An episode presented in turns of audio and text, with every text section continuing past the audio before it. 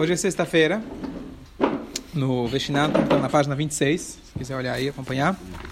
O Rumash de hoje ele é curtinho, vamos tentar estudar ele e depois voltar um pouquinho para segunda-feira aqui no Deshiur.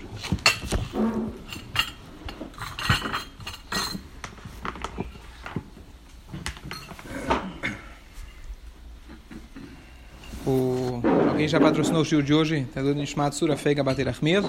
Que vai chamar possa ter uma aliá. Vayosef Avraham. Avraham, de novo, pegou uma mulher cujo nome era Keturah. Quem era essa mulher que ele se casou? Diz Rashi, Keturah, lá embaixo, um.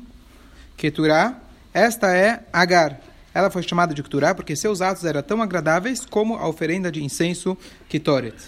Também porque ela se amarrou, Katra, que é a palavra em aramaico para amarrado, uma vez que ela não manteve relações com nenhum homem a partir do dia em que ela se separou de Abraham. Então, só lembrar rapidamente, Hagar era a serva de Abraham. Quando Sarai não teve filhos por muitos anos, ela ofereceu casa-se com minha serva. Ela casou e teve filho, o pai dos árabes, Ismael. E depois que Ismael começou a fazer idolatria, Sarai discutiu com Abraham e ela falou que queria que, ela, que, ela, que Ismael e sua mãe fossem expulsos de casa. Abraham se recusou e no final Deus falou para ele escutar a voz de Sarai e assim ele teve que expulsar a Hagar. Mandou ela embora, divorciou ela.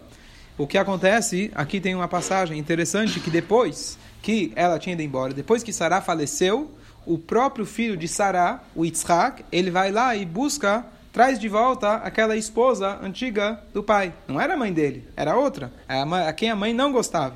E ele foi lá, imagino que ele viu, percebeu que o pai estava sozinho, então ele estava numa solidão. Ele foi lá e trouxe de volta a Hagar. Mas qual é o problema? Hagar, quando ela abandonou, saiu da casa de Abraham, está escrito que ela foi embora, e Urashi comenta para a gente, ela foi embora significa ela abandonou também o Deus de Abraham.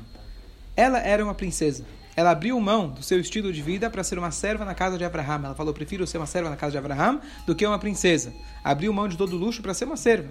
E agora ela saiu da casa de Abraham, voltou a fazer idolatria. E agora ela volta de novo. Esse é o caminho, na verdade, de muitos de nós. A gente tem aqueles momentos de auge, de super eh, ideologia ela abriu mão de tudo, depois ela voltou, foi, se divorciou de Abraham, voltou a fazer idolatria. E agora a Torá traz para a gente, acho que o, o, exemplo de Hagar é que inclusive aqui ela muda de nome, ela chama Kturá, porque ela chama Kturá, que ela, os atos dela é igual o Ktoret, igual o incenso, que era a coisa mais agradável para Deus no Beit HaMikdash, as suas atitudes eram tão sagradas, tão bonitas para Deus, que ela mudou de nome. Então, é, e aqui Abraham, ele vai lá e novamente se casa com ela, e agora ela é como se fosse uma outra mulher, uma mulher que saiu do caminho e agora ela volta. E não só isso, apesar de ela ter saído do caminho, ela nunca teve relação com qualquer outra pessoa, ela estava, então ela realmente estava reservada ainda para algum momento talvez voltar, e acabou voltando para o Abraham.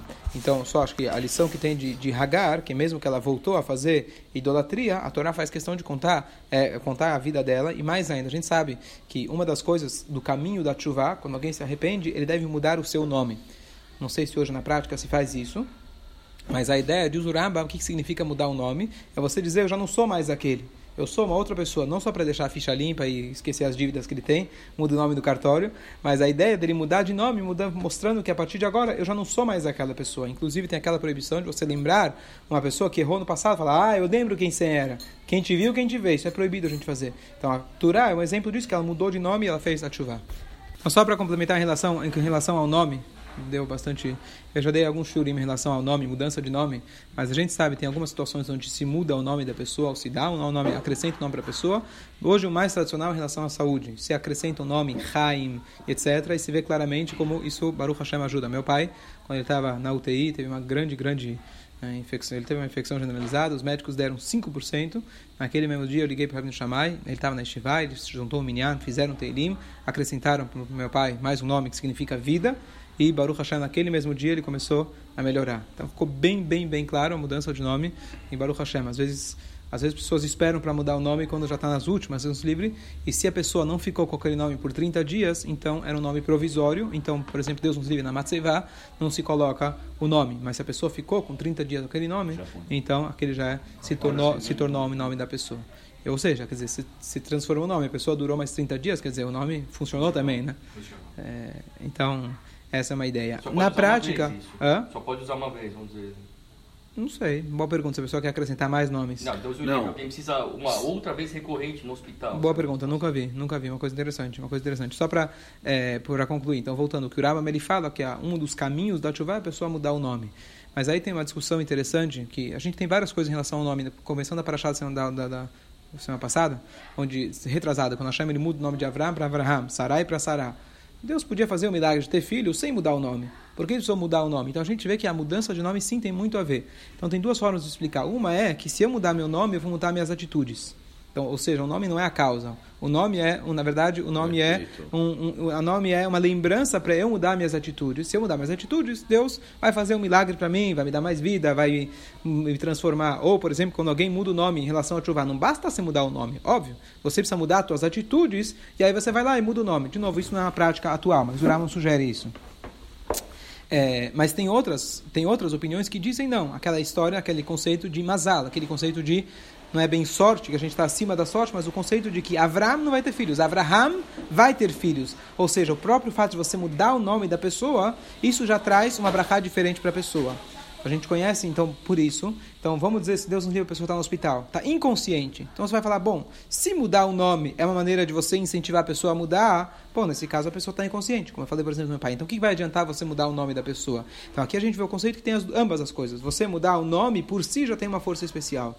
E, se Deus quiser, quando melhorar, ele vai saber, bom, estou com um novo nome, devo eh, viver jus, fazer jus do nome novo que eu tenho. Então, ambas as coisas fun funcionam independe- inde- independente- independentemente. Certo? Então aqui a Torá fala pra gente que o nome dela é Keturah. Ela mudou o nome e a Torá dá pra gente, traz pra gente o nome que ela tinha. A Torá sequer chama Hagar. Só os sábios contam pra gente que é Hagar. Ela, e Abraão nos casou com Hagar, se casou com uma outra mulher chamada Keturah. E a gente sabe que era a mesma pessoa eh, pelos, pelas interpretações. Agora a Torá vai falar apenas alguns nomes. E deu-lhe à luz a Zimran, Yokshan, Medan, Midian, Ishbak, Ishuach, Yokshan, Israel, Shevai, Dedan. Os filhos de Dan foram Ashurim, Letushim e Deumim. Os filhos de Midian, eh, Midian foram Efa, Efer, Hanoch, Avidah, Eldá. Todos as- es- esses eram, foram descendentes de Keturah. Quantos filhos Abraham teve? Então, normalmente a gente fala teve dois filhos, Yitzhak e Ismael. Não, senhor. Olha aqui. Olha, olha aqui. Ela deu a, a Zimran, Yakshan, Medan, Midian, Ishbak e Shuach. Seis. Seis, além do Fora- Yitzhak e Ismael. São oito filhos. Certo?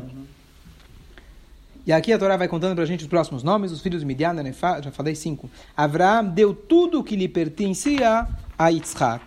Aos filhos das concubinas que Abraão tinha tomado, Abraão deu presentes. Ele os enviou do seu filho Yitzhak, enquanto ainda vivia, ao país do leste. Então aqui tem algo curioso. Então o que acontece? Abraão deu tudo que ele tinha para Yitzhak. E para os outros ele deu presente. Me fala uma coisa, se ele deu tudo que ele tinha para Yitzhak, tudo, a Torá não está exagerando, tudo que ele tinha ele deu para Yitzhak. Como que ele pode dar presentes para o outro? Não sobrou nada? Sobrou. O que, que sobrou?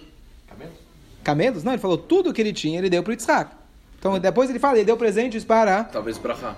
Ó, muito bom. Então ele deu alguma coisa que não era monetária. É isso que o, que o Rashi vai explicar para gente. Então, é, fala para gente o Rashi, no 5, na página, ainda na página 27.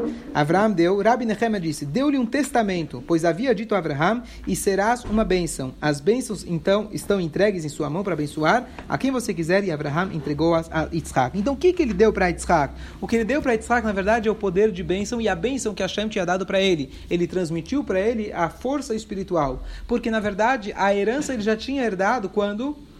Casar. Quando foi casar, ele já tinha herdado tudo. A gente comentou, deu dois churim a respeito de que Abraão ele tinha investido todos os recursos dele, todos sem exceção, ele passou tudo em vida para o seu filho Yitzhak.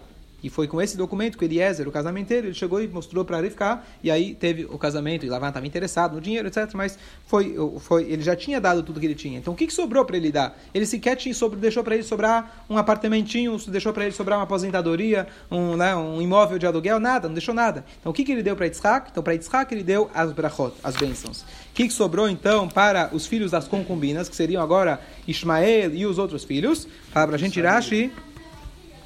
Rapilakshim. Pilakshim é das concubinas. Quantas esposas de Abraham tinha que a gente conhece? A. Quantas esposas Sarai e a concubina, que era a Hagar. Por que fala das concubinas?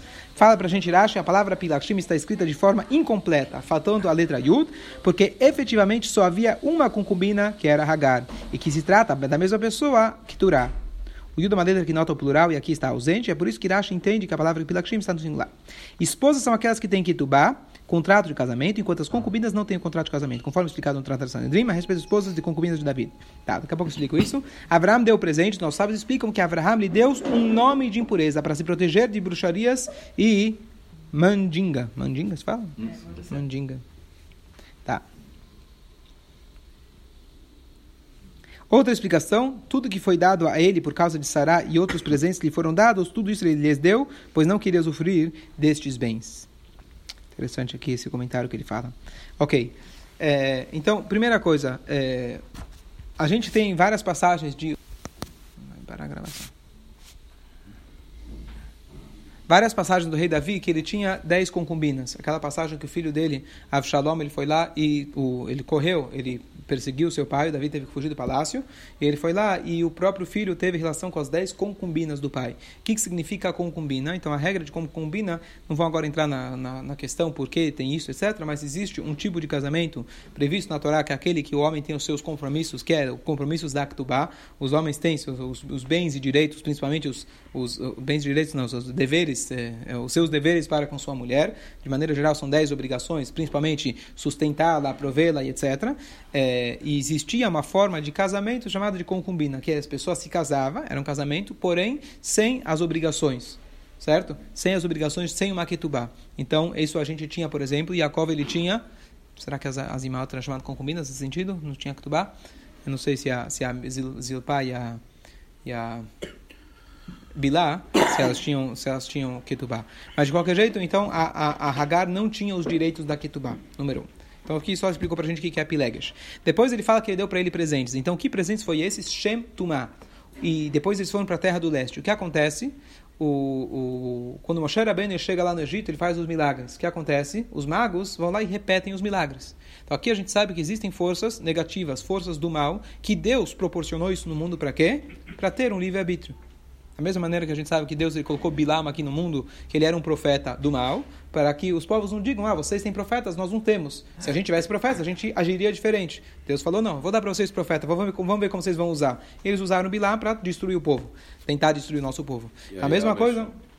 Afinal, ele abençoou. Então, é, a mesma coisa em relação a forças, é, energias, é, da mesma maneira que a gente tem a energia espiritual positiva, Deus criou proporcionalmente energias espirituais negativas para ter o, a contra, para ter o equilíbrio. Não é o equilíbrio, porque é, é uma guerra, para ter uma guerra verdadeira, né? Então, por isso, com esse Shem Tumah que Avram ele deu para os seus filhos, quando eles foram para a terra do leste, foi daí que surgiu esse conhecimento dos magos. Eles tiraram, na verdade, do Avraham. O conhecimento que os magos do Egito tinham era desse presente que Avraham deu. Então, ontem eu estava discutindo isso, alguém perguntou, mas por que será que ele deu? Por que, que ele precisou dar esse Shem Tumah? Por que, que ele precisou contar hum, essa informação? essa informação? Então, uma pode ser uma ideia que talvez ele deu presentes, quer dizer, ele quis se livrar disso, como a segunda explicação. Aqui ele fala, essa explicação está só no português, no hebraico não tem, que seria para ele se proteger, já que ele está indo para lugares aí onde eles usam esse tipo de impureza, então ele precisava conhecer a força do inimigo. Isso aqui traz, aí, não conhecia essa explicação que ele traz aqui no português, tá, tá, tá da Guimarães, aparentemente. É, então, quando a gente fala que ele deu presentes, então com certeza não eram presentes mais físicos, que tudo que ele já tinha, já tinha dado para Yitzhak. Então, que presentes que era? Era o presente de conhecimento. Foi isso que ele passou para Yitzhak. A segunda explicação é que, ao longo das guerras de Abraham, etc., ele teve coisas que ele ganhou em mérito de Sará. A segunda vez, quando, ele foi para Avimelech, Avimelech eh, parou e depois Avimelech, eles deram para ele presente. Abraham nunca usufruiu desses presentes que ele ganhou, ele não queria ter usufruto de algo que não foi fruto do seu próprio suor, então ele agora falou, eu não quero esses presentes, isso ele deu de presente para o Ismael e levaram isso embora. Ok? 7. Estes foram os dias dos anos da vida de Abraham. Ele viveu 100 anos, 70 anos e 5 anos, 175 anos. Abraham expirou, expirou e morreu em boa velhice, idoso e satisfeito, e reuniu-se ao seu povo. Essa linguagem reuniu-se ao seu povo é uma linguagem que a Torá usa quando a gente tem é, quando alguém se recolhe, entre aspas, quando a pessoa falece. É, diz para a gente, Irashi, por que, que a Torá não fala 175, fala direto? Fala 100 anos, 70 anos, 5 anos. O Rashi fala pra gente que quando ele tinha 70 é, é, assim como no caso de Sará, no 7 embaixo, assim como no caso de Sará, de ca, é, cada casa decimal aparece com palavra anos em separado, isso corre para que possamos fazer a seguinte interpretação. Ao 100 era como ao 70, no que diz respeito à força, e ao 70 era como o 5 sem pecado. Uma criança de 5 anos não tem pecado. Então, mesmo quando tinha 70, ele era puro, inocente, igual a uma criança de 5, e quando ele tinha 100 anos, ele tinha vigor, é, juventude ainda igual a uma pessoa de 70 anos. Ok? Agora, Vai que Beru, Yitzhak e Ishmael, seus filhos Yitzhak e Ishmael enterraram na caverna de Marpelá, no campo de Efron, filho de Sohar, o Hitita, em frente do Mamre, a Mamre. Então, no início da Parashá, você tem a passagem de que Abraham ele adquire esse, aquele lugar é, chamado Marata Marpelá para enterrar a Sarai. Agora, ele falece e ele é enterrado. Quem era o filho mais velho, Ishmael ou Yitzhak? Ismael. Ismael era mais velho. E a briga constante na qual causou que ele fosse expulso de casa era pela herança. Quem era o filho mais velho? Chega no final das contas, agora, no momento do enterro, quem foi o primeiro a enterrar o pai? Yitzhak. Yitzhak. Então aqui a gente vê que se concretizou Hayei Sará, a vida de Sará. Esse é o nome da Parashá. Sará sempre lutava para mostrar que a continuidade do povo judeu seria Yitzhak, independente se ele nasceu depois. E aqui a gente vê que no final das contas, Ismael, ele deu prioridade para o Yitzhak. E aqui uma coisa fantástica, se a gente for imaginar, se a gente for imaginar a cena, ah, tá bom, eles trocaram, um foi na frente, outro foi atrás. Então, falando aqui de uma das maiores personalidades da época, Avraham Avinu. Você pode imaginar como saiu nas notícias que Avraham faleceu. Quantas milhares de pessoas não tinham presentes lá? Ele era um pai de todas as nações. Ele era um paizão para todo mundo. Árabes, idólatras, todo mundo conhecia Abraham. Então, naquele momento, estava tá, as câmeras lá focando em cada detalhe. O cara respirou, o cara deu um passo para frente, para trás. Está todo mundo olhando os detalhezinhos, como estão vestidos. E naquela hora, Ismael, na frente de todas as câmeras, ele falou: Por favor, vai na frente. Esse foi o passo de reconhecimento. É, sem ninguém poder é, contestar, incontestável, de que realmente ele fez chuvá, ele reconheceu que o irmão mais velho, quem era quem iria ter a, a, a descendência, seria o Yitzhak, está claramente na Torá. Apesar de que algumas passagens da Torá é difícil a gente entender o que, que tem a ver com Sará, porque aparentemente Abraham ele se casou com uma outra mulher, que era aquela mulher onde a esposa tinha é, mandado ela embora, a Sarai tinha mandado embora, mas aqui a gente vê o legado que o que a Sarai ela quis a Sará, o que a Sará ela quis ao longo da sua vida se concretizou agora pós a sua vida, por isso chama vida de Sará. A vida significa não o momento que a gente passa aqui na Terra, a vida significa o legado que se deixa ao longo das gerações. Deixa eu só, deixa eu só concluir, você faz a pergunta. O campo que Abraão comprou dos filhos de Het, onde Abraão e a sua mulher Sará foram enterrados, após a morte de Abraão, Deus abençoou seu filho Yitzhak, e Yitzhak viveu nos arredores do poço Lachai Roi. Então, o que, significa que Hashem abençoou, abençoou ele? Deus consolou com o consolo dos indutados. Aqui a gente aprende aquela ideia de que a gente tem que seguir os caminhos de Deus. E uma das coisas, seguir os caminhos de Deus, a gente tem que imitá-lo. Da mesma maneira que Hashem foi visitar Abraham quando ele estava doente. Aqui a Torá está falando para ele gente que ele foi consolar o Yitzhak. Daqui que a gente aprende essas mitzvot de visitar o doente, consolar os indutados. Ou seja, não tem uma mitzvah específica na Torá de consolar. Não tem uma, não é uma das 613. Consola os indutados, visite os doentes. Ela está englobada dentro dessa mitzvah da gente seguir os caminhos de Hashem. Quais são os caminhos de Hashem? Então aqui tem uma alusão que Hashem foi consolar os indutados, por isso a gente tem que fazer essa mesma coisa. Outra explicação, apesar de Hashem haver entregado as bênçãos a Abraham, ele temeu abençoar Isaac, porque previu que Esav sairia dele. Abraão disse que venha o dono das bênçãos e abençoe a quem agrade seus olhos. Então Deus veio e abençoou Yitzhak. Então Abraão, antes, ele não está escrito que no final da sua vida ele abençoou o seu filho Yitzhak. É, é, claramente, não está escrito porque ele tinha medo, se eu abençoar, pode ser que essa bênção vai sair para outros caminhos, que vai ser o Esav, que ele previa que ia sair dele. É, então, então, por isso, quem veio e deu a brachá, Deus mesmo deu a brachá, e Deus sabe para quem dar a brachá, como dar a brachá, e aí a gente termina o Romash de hoje. Shabbat Shalom.